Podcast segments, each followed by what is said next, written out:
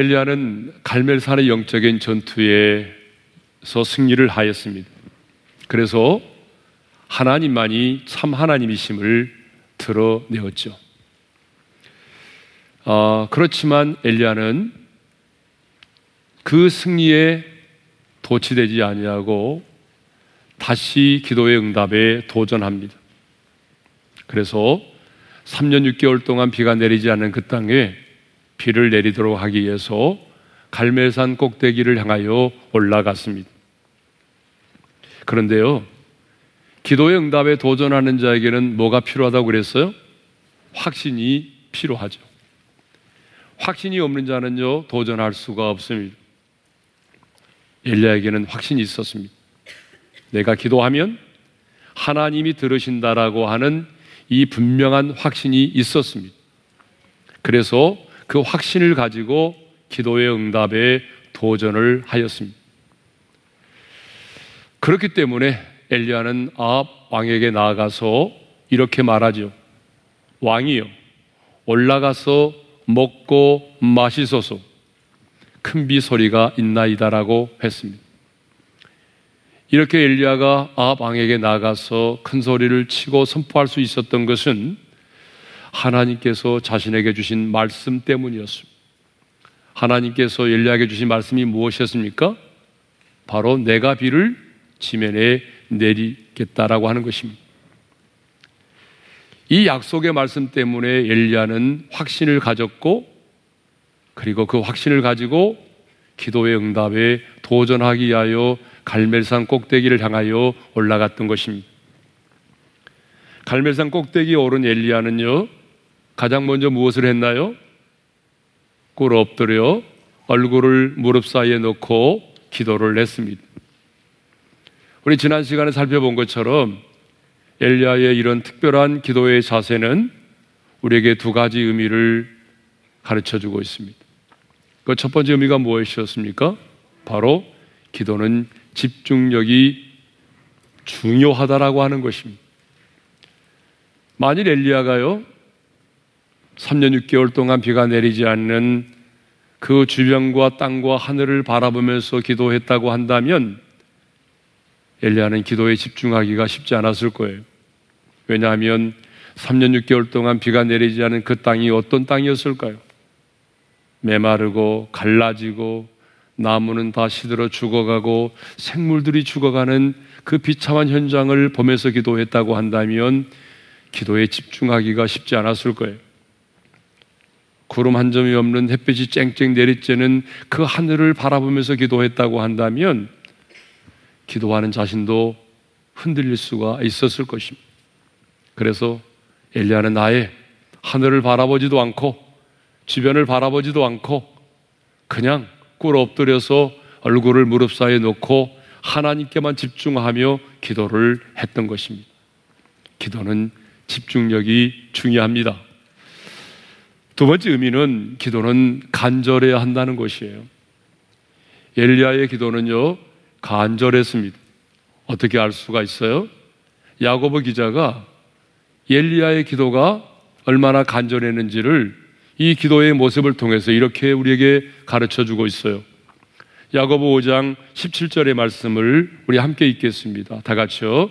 엘리야는 우리와 성정이 같은 사람이로되 그가 비가 오지 않기를 간절히 기도한즉 3년 6개월 동안 비가 오지 아니하고 엘리야가 간절히 기도했다라고 말하잖아요. 그렇습니다, 여러분. 기도는 간절해야 합니다. 엘리야의 기도는 간절했어요. 여러분 왜 엘리야의 기도가 그토록 간절했을까요? 그것은 하나님 외에는 대안이 없었기 때문이에요. 3년 6개월 동안 비가 내리지 않는 그 땅에 하늘의 문을 여시고 비를 내리실 수 있는 분은 여호와 하나님 한 분밖에 없다는 사실을 믿었기 때문이에요. 그런데 왜 오늘 우리의 기도에는 간절함이 없죠? 여러분, 우리의 기도에 간절함이 없는 이유는 뭐예요?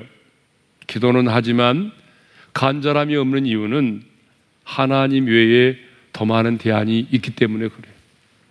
하나님이 도와주지 않아도, 하나님이 붙잡아 주지 않아도, 하나님이 해결해 주지 않아도 얼마든지 일어설 수 있고 내가 해결할 수 있고 극복할 수 있다라고 믿기 때문이죠. 그러기 때문에 우리의 기도에 간절함이 없는 것입니다. 기도는 간절해야 됩니다.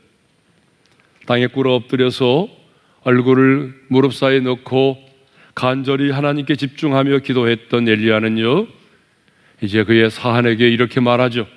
올라가 바다 쪽을 바라보라는 거예요. 갈매산 꼭대기에 올라가면 지중해가 보이거든요. 그 지중해를 바라보라는 거죠. 사한에게 올라가 바다 쪽을 바라보라고 하는 이 말은 엘리야는요 하나님께서 자신의 기도에 응답하실 것을 기대하고 있었다는 거예요. 여러분 기대하지 않으면 누가 올라가서 바라보라고 하겠어요? 기대했기 때문에 바라보라는 거죠. 단순히 기대만 하는 것이 아니라 하나님께서 내 기도를 들으시고 어떻게 일을 행하실 것인가를 그는 믿음의 눈으로 바라보고 있었습니다. 하나님은요, 우리가 막연하게 기도하는 것이 아니라 하나님이 나의 기도를 들으시고 어떻게 일을 행하실 것인가를 여러분 구체적으로 믿음의 눈으로 바라보면서 기도하기를 원하십니다. 여러분, 정말 이 기도가 중요한 것 같아요. 왜냐하면 저는 늘 그렇게 기도를 하거든요. 그냥 막연하게 기도하지 않아요. 하나님이 나의 기도를 들으시고 어떻게 행하실 것인가를 믿음의 눈으로 바라보면서 기도를 합니다. 그러므로 우리도 하나님께서 행하실 일들을 믿음의 눈으로 바라보면서 기도할 수 있기를 주님의 이름으로 축원합니다. 그래서 이브리서 기자는 믿음을 이렇게 정의하고 있어요. 함께 읽겠습니다. 다 같이요. 믿음은 바라는 것들의 실상이요 보이지 않는 것들의 증거니 믿음은 아직 이루어지지 않았지만 이루어진 것으로 믿고 받아들이는 것이라는 거예요. 43절을 보게 되면 올라가 바다 쪽을 바라보았던 사한이 돌아와서 이렇게 말합니다. 43절 하반절의 말씀을 읽겠습니다. 다 같이요. 그가 올라가 바라보고 말하되 아무것도 없나이다. 우리 한번 따라서 하십시다. 아무것도 없나이다. 땅에 꿇어 엎드려서 얼굴을 무릎 사이에 넣고 간절히 간절히 집중하며 기도했는데 엘리야의 입에서 나온 말은 뭐예요? 아무것도 없나이다. 아무것도 보이지 않는다는 거죠. 아니 내가 기도도 하지 않고 엘리야가 기도도 하지 않고 사한을 올려 보냈다고 한다면 그래 내가 기도를 하지 않아서 그렇지 라고 얼마든지 생각할 수도 있었을 것입니다. 하지만 엘리야는 기도했거든요. 다른 거 하지 않았잖아요. 한눈 팔지 않았잖아요. 갈매산 꼭대기 올라가서 꿇어 엎드려서 얼굴을 무릎 사이에 넣고 간절히 기도하며 하나님께 집중하며 기도했단 말이에요. 그런데 산의 입에서 나오는 말은 뭐예요? 아무것도 보이지 않나이다. 라고 하는 거죠. 이 말은 무슨 말이에요? 비가 올 만한 어떤 징조도 보이지 않는다는 것입니다. 지중해 끝에서부터 뭐 구름이 몰려온다든지, 에? 비가 올 것 같은 그런 바람이 불어온다든지 그런 징조도 하나도 보이지 않는다는 거예요. 하나님은요, 조금 전 이 갈멜산의 영적인 전투에서는 엘리야가 기도할 때 즉각적으로 응답하셨거든요. 그렇죠. 엘리야가 그 제단 위에 재물을 올려놓고 여호와여 내게 응답하소서 내게 응답하소서라고 기도를 드리자 여호와의 불이 하늘로부터 내려와서 그 재물을 태웠어요. 도랑의 물과 흙까지 태워버렸어. 예? 그러니까 방금 전에 있었던 영적인 전투에서는 하나님이 엘리야의 기도에 곧바로 즉시 응답을 하셨어요. 그런데 지금은 약속의 말씀을 붙들고 간절히 기도를 하는데도 어떤 일도 일어나지 않았습니다. 어떤 변화의 조짐도 보이지 않았어요. 여러분, 우리도 그럴 때가 종종 있잖아요. 초신자 때는요, 다 그런 분은 아니지만, 그래도 많은 경우에 우리가 예수 믿고 얼마 되지 않았을 때, 초신자 때는요, 기도하면 하나님이 얼마나 빨리 응답을 해주시는지 몰라요. 어떤 데는 입을 열지 않고 생각만 해도 하나님 막 응답을 하실 때가 있어요. 그런 경험 많이 하셨죠? 언제? 초신자 때. 그런데 이제 내 믿음이 많이 성장했잖아요. 신앙생활에 이제 경륜도 많아졌잖아요. 그런데 왜? 지금은 기도를 하는데 왜 어떤 변화도 보이지 않아요? 왜 어떤 징조도 보이지 않아요? 그러면 우리는 당황을 하기 시작합니다. 왜 예전에는 하나님이 곧바로 응답을 해 주셨는데 왜 지금은 곧바로 응답하지, 응답을 하시지 않으시지? 낙심이 되며 우리 믿음이 흔들리기가 쉽습니다. 뿐만 아니라 이렇게 기도의 응답이 지연될 때에 사탄은 어김없이 찾아오죠. 그리고 우리에게 말하죠. 네가 아무리 간절히 부르짖어 기도해도 소용이 없어. 하나님은 너의 기도를 들어주시지 않아. 기도는 시간 낭비라고. 차라리 그럴 시간 있으면 그 사람 찾아가서 붙잡고 도와달라고 사정해봐. 그게 낫지. 여러분, 사탄이 우리 마음에 이런 생각을 들려주거든. 심어주거든. 이렇게 기도 응답이 지연될 때에 많은 사람들이 기도를 멈추고 중간에 포기해버릴 때가 너무나 많습니다. 그런데 일리아는요, 포기하지 않았습니다. 낭망하지 않았습니다. 아무것도 보이지 않는다는 그런 사한의 말을 듣고도 하나님의 약속의 말씀을 의심하지 않았습니다. 그래서 너무나 단호하게, 분명하게 사한에게 다시 말합니다.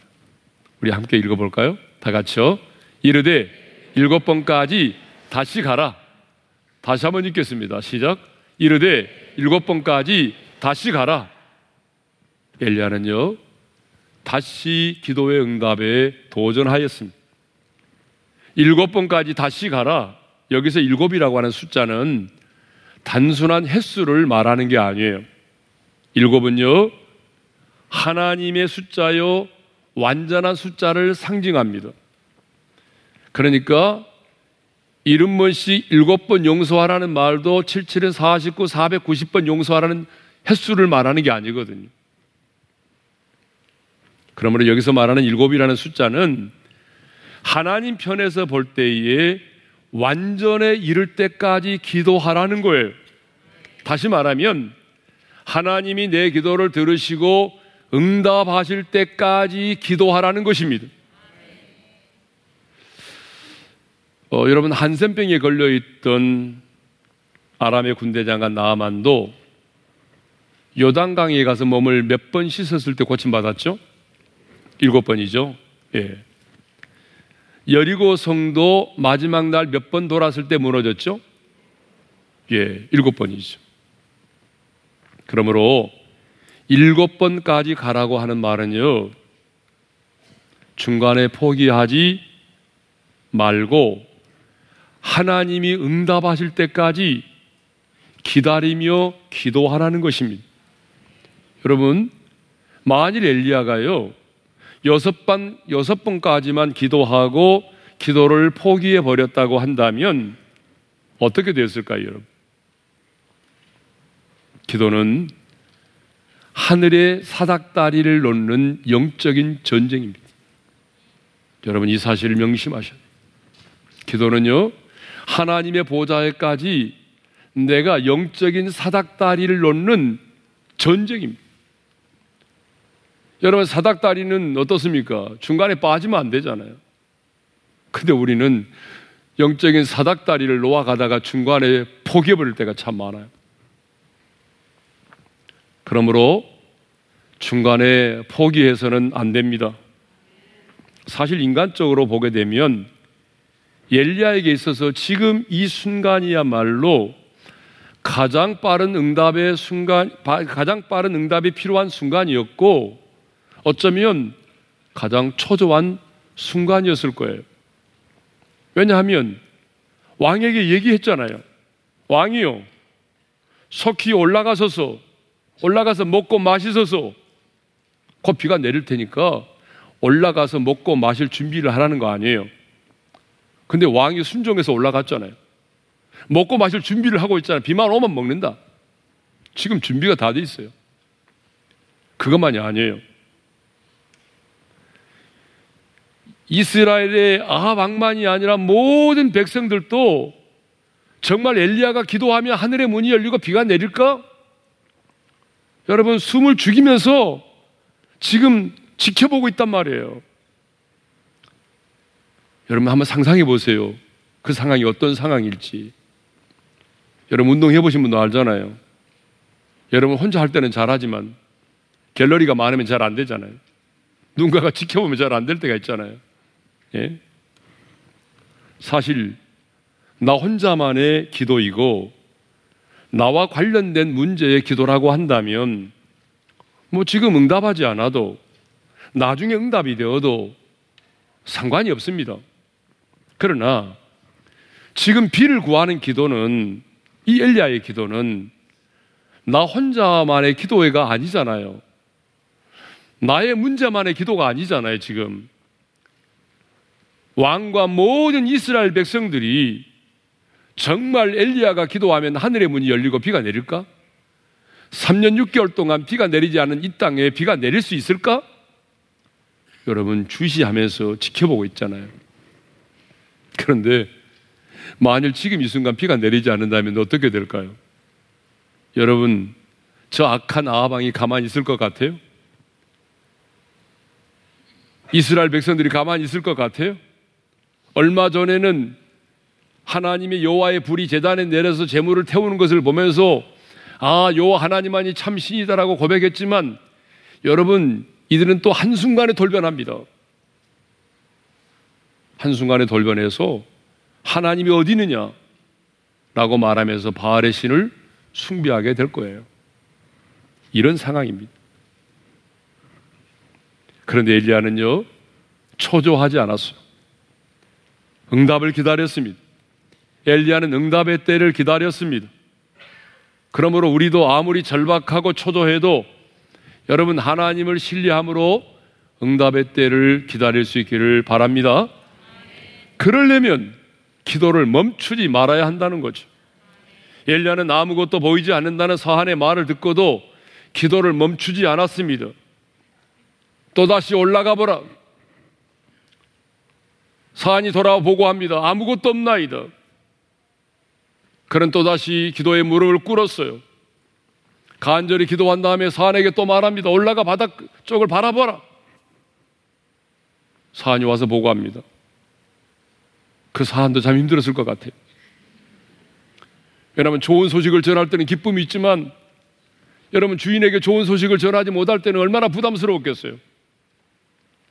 아마 나중에 돌아와서 보고할 때는 이랬, 이렇게 말했을 거예요. 아무것도 없나이다. 아마 이랬을 것 같아요. 여러분 그것을 여섯 번이나 반복했어요. 하지만 엘리야는 멈추지 않았어요. 다시 간절히 꿇어 엎드려 얼굴을 무릎 사이에 넣고 간절히 기도하고 난 다음에 다시 일곱 번째 또 올라가 보아라. 올라가 바다 쪽을 바라보라는 거죠. 여러분 이것은 뭘 말합니까? 엘리야가 기도를 멈추지 않았다는 것을 의미합니다. 그렇습니다. 우리도 하나님의 뜻이 분명하고 하나님의 약속의 말씀이 우리 가운데 주어졌다면 중간에 기도를 포기해서는 안 될 것입니다. 기도를 멈추면 안 됩니다. 응답이 될 때까지 기도할 수 있기를 바랍니다. 성경을 보게 되면 가난 여인이 흉악히 귀신 들린 딸을 데리고 왔어요. 예수님에게. 왜 데리고 왔어요? 귀신 들린 자기 딸을 고쳐달라는 거 아니에요. 그런데요, 이상하게도 예수님의 모습은 예전의 모습이 아니었어요.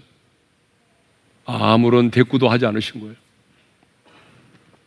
하지만 이 여인은 계속해서 귀신을 쫓아내어 주기를 간구했어요. 그러자 예수님은 이번에 이렇게 말씀을 하시는 거예요. 자녀의 떡을 취하여 개들에게 던짐이 마땅치 아니하니라. 여러분, 이런 예수님의 모습을 다른 데서 본 적이 있어요? 우리 본 적이 없어요. 우리는 예수님의 이런 모습은 상상도 하기 싫어요. 그런데 예수님이 이렇게 무리한 말을 한 거예요. 하지만 이 여인은 자존심을 내려놓고 이렇게 말합니다. 주여, 옳소이다마는 상 아래 개들도 푸스러기를 먹나이다. 이 여인은요, 개 같은 취급을 당하는 그런 상황이었지만 자기의 자존심을 내려놓았어요. 그리고 포기하지 않고 간구했어요. 주님은 자기의 자존심을 내려놓고 끝까지 포기하지 않고 간구하는 이 여인의 믿음을 보시고 그 딸을 자유케 하시고 이 여인의 믿음을 크다고 말씀하셨습니다. 사무엘도 이 세상을 떠나기 전에 이스라엘 백성들에게 나는 너희를 위하여 기도하기를 쉬는 죄를 범하지 않겠노라고 고백을 했어요. 우리 함께 읽겠습니다. 다 같이요. 나는 너희를 위하여 기도하기를 쉬는 죄를 요 앞에 결단코 범하지 아니하고 여러분 이 말은요 어떤 말이에요? 기도를 쉬는 것은 뭐가 된다는 거죠? 죄가 된다는 거예요. 여러분 기도를 쉬는 것은 어떤 죄가 될까요? 교만한 죄가 되는 거죠. 왜 기도를 쉬는 것은 하나님 앞에서 교만한 죄일까요? 여러분, 우리가 왜 기도를 합니까? 하나님의 도우심을 받기 위해서 기도하는 거 아닙니까? 여러분 스스로는 일어설 수 없고 해결할 수 없고 하나님의 도우심이 아니면은 감당할 수 없기 때문에 하나님의 도우심이 필요하기 때문에 우리가 하나님께 기도하는 거잖아요. 그런데 중간에 기도를 포기해 버린다는 말은 무슨 말입니까? 나는 하나님이 없이도 살 수 있어요. 하나님이 도와주지 않아도 나는 얼마든지 해결할 수 있어요. 하나님의 도움이 없이도 나는 일어설 수 있어요.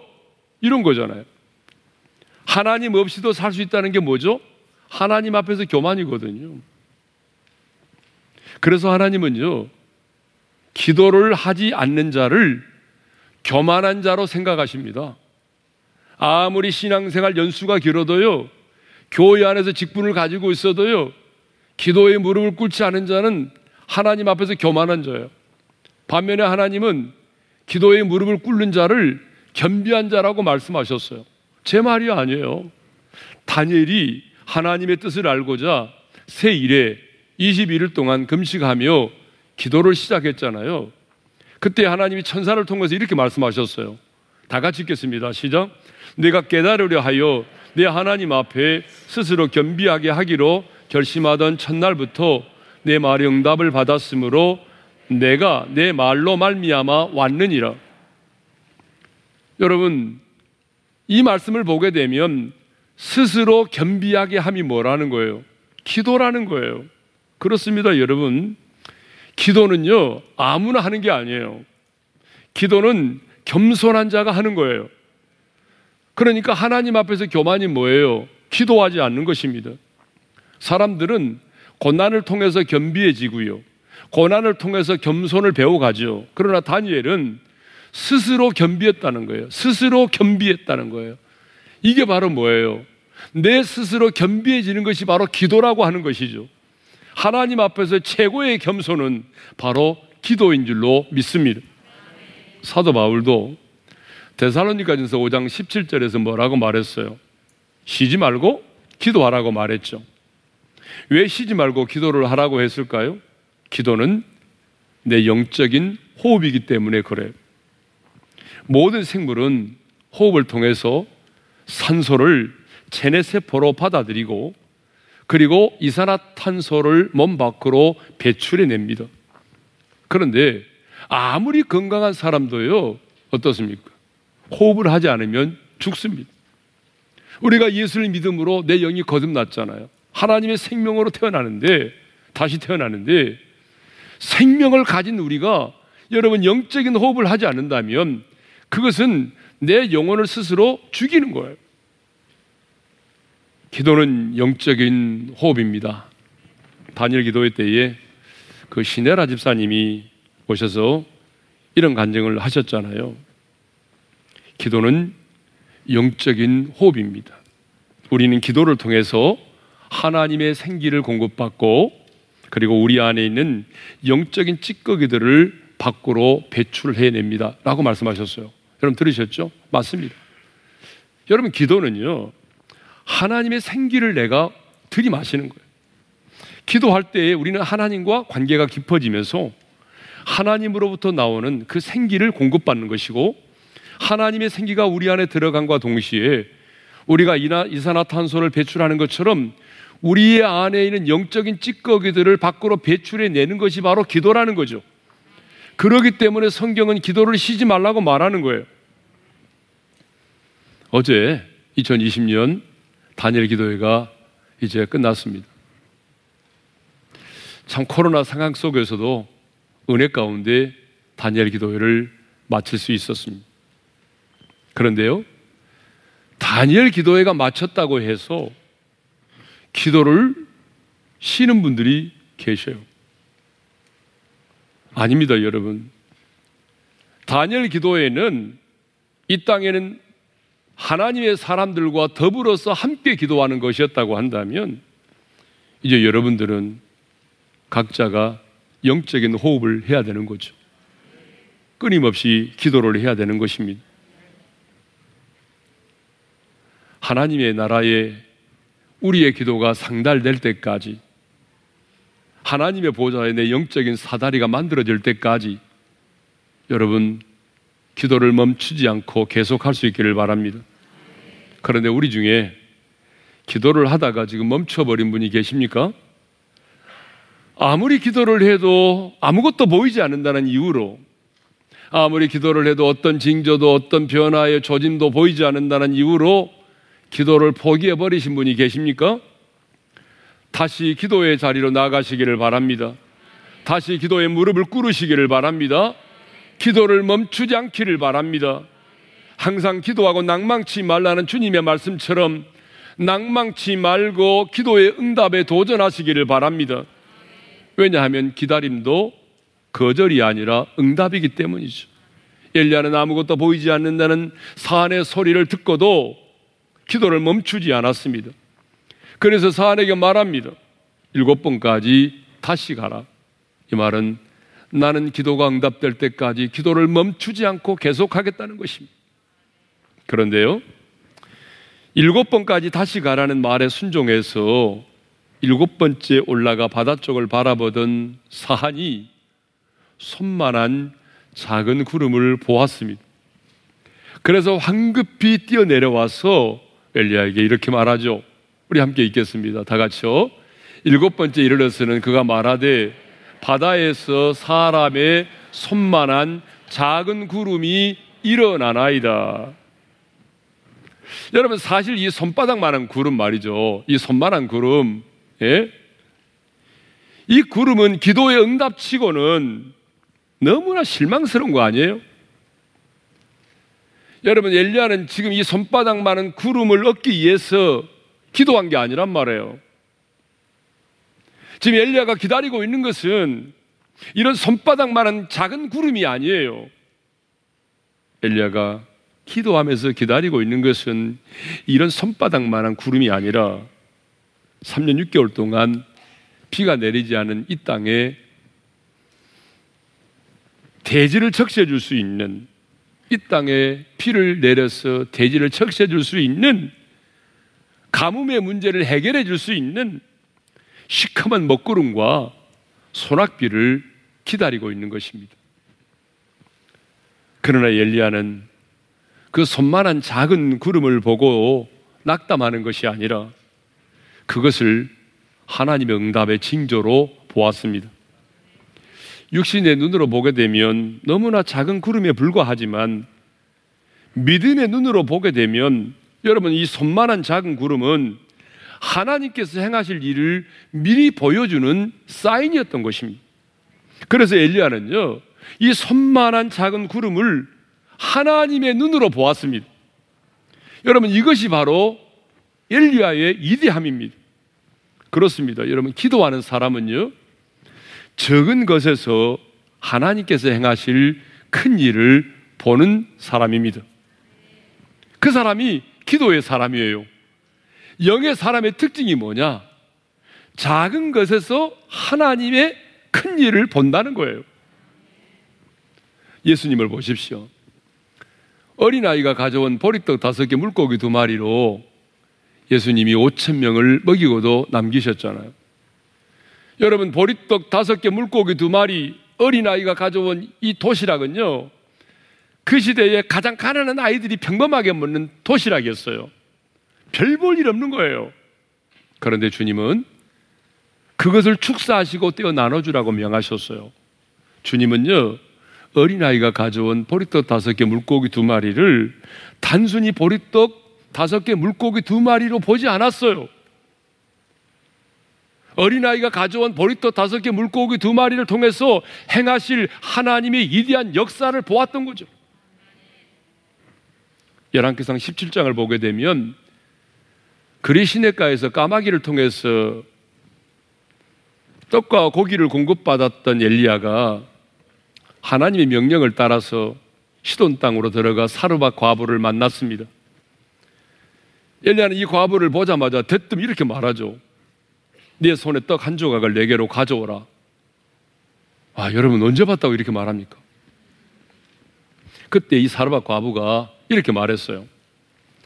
나는 떡이 없고요. 가루 한 움큼과 병에 기름 조금밖에는 없습니다. 이제 내가 마지막으로 나뭇가지를 주워다가 불을 떼서 나와 내 아들을 위하여 음식을 만들어 먹고 죽으려고 합니다. 마지막 남은 음식이래요. 이거 먹고 죽겠대요. 그런데 일리아는요, 야속하게도 뭐라고 말합니까?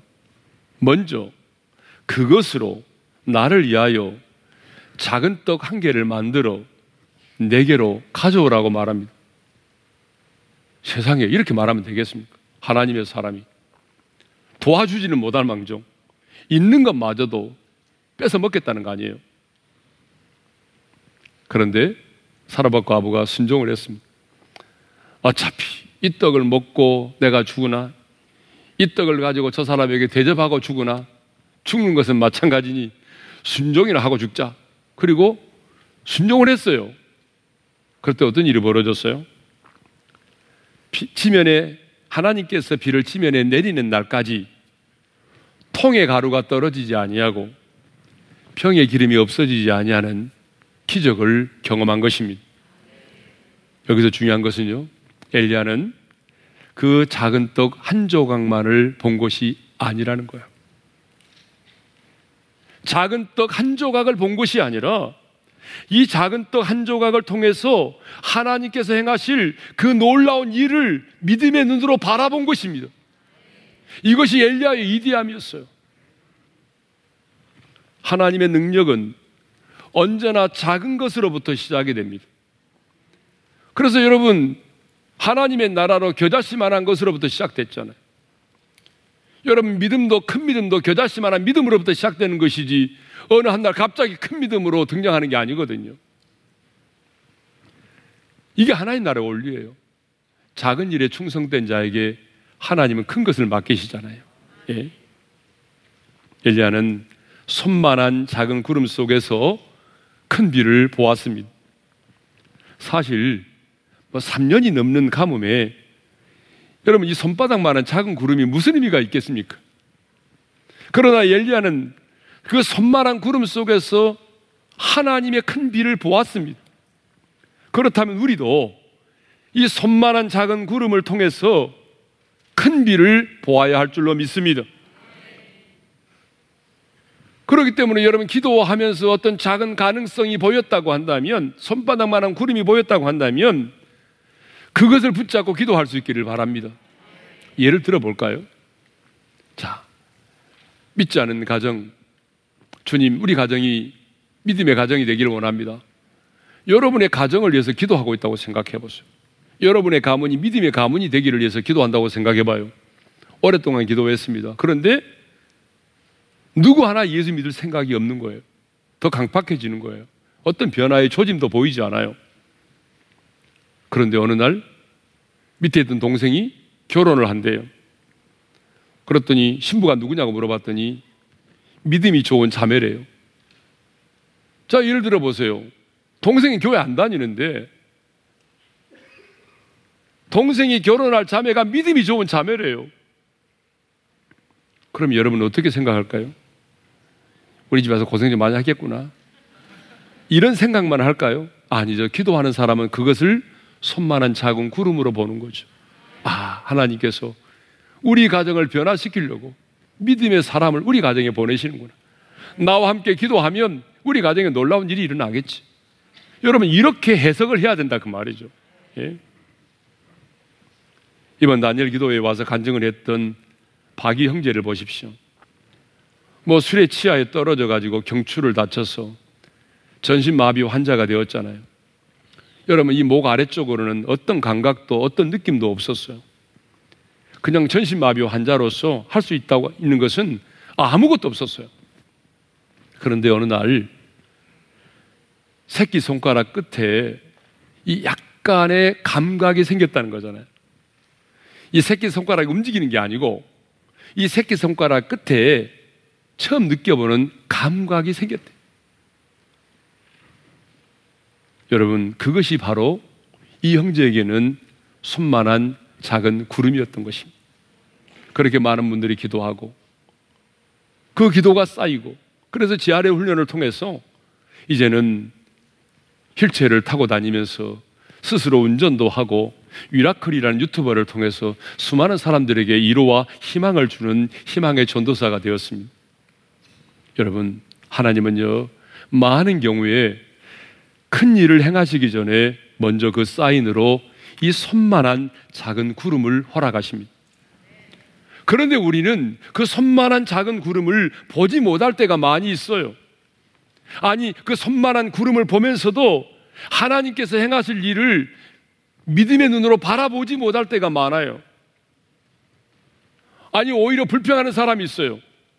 하나님, 내가 구한 게 그거예요? 손만한 구름이 내 가정에 무슨 도움이 되겠어요, 하나님? 내가 구한 것은 그게 아니잖아요. 이렇게 불만을 쏟아놓는 분이 있어요. 그러나 이제부터는 기도의 응답에 앞서서 하나님께서 여러분에게 징조로 보이신 손만한 작은 구름을 볼수 있기를 바랍니다. 아무리 실패하고 아무리 넘어졌어도 안 된다고 말하지 말고 실패를 예단하지 말고 불행을 예언하지 말고 손만한 작은 구름을 믿음의 눈으로 볼 수 있기를 바랍니다. 그 손만한 작은 구름이 여러분의 눈에는 작고 초라하고 보잘 것 없고 하찮게 보일지라도 그 손만한 작은 구름을 하나님이 내게 주신 징조로 끌어안고 감사하시기를 바랍니다. 왜냐하면 이 손만한 구름이 바로 내 인생에 은혜의 큰 소낙비가 될 것이기 때문입니다. 기도하는 사람은 작은 것에서 큰 것을 봅니다. 그렇다면 오늘 하나님께서 당신에게 보여주신 그 손만한 작은 구름은 무엇입니까? 근본의 다니엘 기도회를 통해서 여러분의 자녀들에게 보여주신 여러분의 자녀를 향한 손만한 작은 구름은 무엇입니까? 여러분의 가정을 향한 하나님이 보여주신 손만한 작은 구름은 무엇입니까?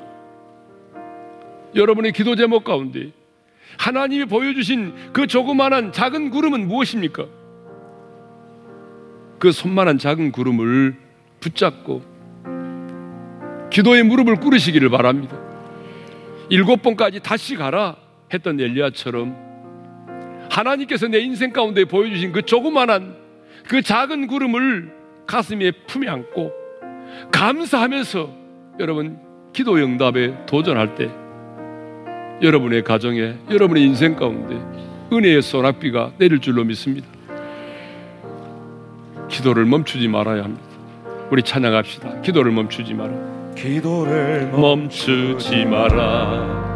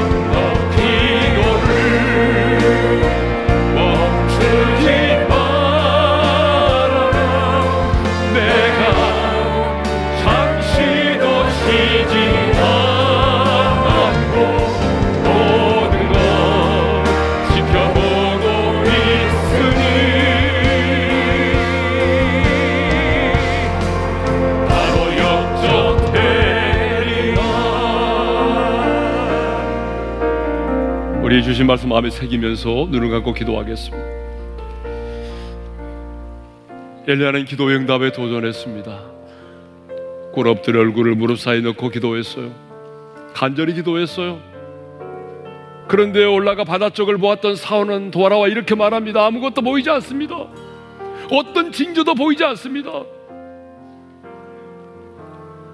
그러나 엘리야는 낙심하지 않았어요. 그 사안의 소리를 듣고도 포기하지 않았어요. 다시 꿇어 엎드렸어요. 일곱, 여섯 번까지 동일하게 꿇어 엎드려 기도했어요. 그리고 다시 말합니다. 일곱 번째 다시 올라가 봐라. 여러분, 기도를 멈추는 것은 하나님 앞에 교만한 죄입니다. 우리는 기도를 싫은 죄를 범해서는 안 돼요. 다른 거 몰라도 기도를 멈추면 안 돼요. 마침내 사안이 돌아와 보고합니다. 손만한 작은 구름이 있나이다. 여러분 손만한 작은 구름은 엘리야가 바랬던 게 아니에요. 손만한 작은 구름이 어떻게 이스라엘의 그 3년 동안 비가 오지 않은 그 땅을 적실 수가 있겠어요?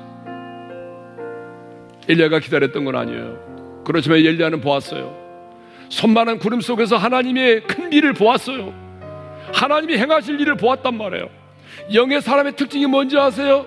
작은 것에서 하나님의 큰 일을 본다는, 거, 본다는 거예요. 손 많은 구름 속에서 하나님의 은혜의 소낙비를 보는 사람이 영의 사람이고 기도의 사람이에요. 하나님께서 여러분 근본 단열 기도의 기간에 여러분 각 사람에게 손만한 작은 구름을 보여주셨을 거예요. 불평하지 마세요. 불행을 예언하지 마세요. 실패를 예단하지 마세요. 손바닥만한 구름 작고 하찮게 보일지라도 그것을 내 품에 안고 감사하세요. 그리고 기도의 무릎을 꿇으세요.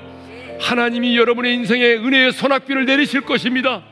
주신 말씀 붙들고 우리 주여 한번 외치고 부르짖어 기도합니다. 주여 할렐루야 우리 아버지 하나님 감사합니다. 오늘 또 우리에게 귀한 말씀 주셔서 감사합니다. 엘리야처럼 기도의 응답에 도전합니다. 하나님 확신을 가지고 도전합니다. 하나님 꿇어 엎드려 얼굴을 무릎 사이 넣고 간절히 기도한 다음에 산에게 올라가 바다 쪽을 바라보라고 했습니다. 그렇지만 사안은 아무것도 보이지 않는다라고 말했습니다. 어떤 징조도 보이지 않는다는 말했지만 엘리야는 좌절하지 않았습니다.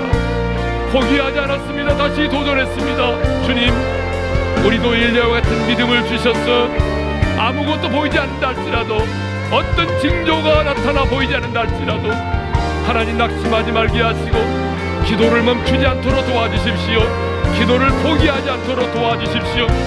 하나님 마침내 손바닥만한 작은 구름이 보였을 때에 하나님 낙심하지 아니하고 손만한 작은 구름을 통해서 하나님이 행하실 큰 일을 보았던 것처럼 우리도 하나님께서 우리 각자에게 보여주신 손만한 작은 구름을 보며 하나님이 그것을 작고 하찮게 여기지 않게 하시고 실패를 예단하거나 불행을 예언하지 아니하고 손만한 작은 구름을 내 가슴에 품에 안고 감사하면서 기도의 응답에 도전하여 마침내 하나님의 은혜의 소낙비를 경험하는 우리의 성도들이 되게 하여 주시옵소서.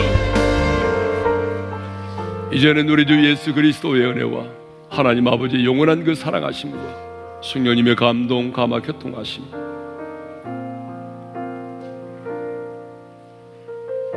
아무것도 보이지 않는다 할지라도 어떤 변화의 징조도 보이지 않는다 할지라도 기도를 멈추지 않고 쉬지 말고 기도해서 아니 손만한 작은 구름이 보인다고 해서 낙심하는 것이 아니라 오히려 손만한 작은 구름을 통해서 하나님이 행하실 일을 믿음의 눈으로 바라보고 감사하며 끝까지 끝까지 기도의 응답에 도전해서 하나님이 행하시는 큰 일, 그 은혜의 소낙비를 경험하기를 소망하는 모든 성도들 위해 이제로부터 영원토로 함께 하시기를 축원하옵나이다. 아멘.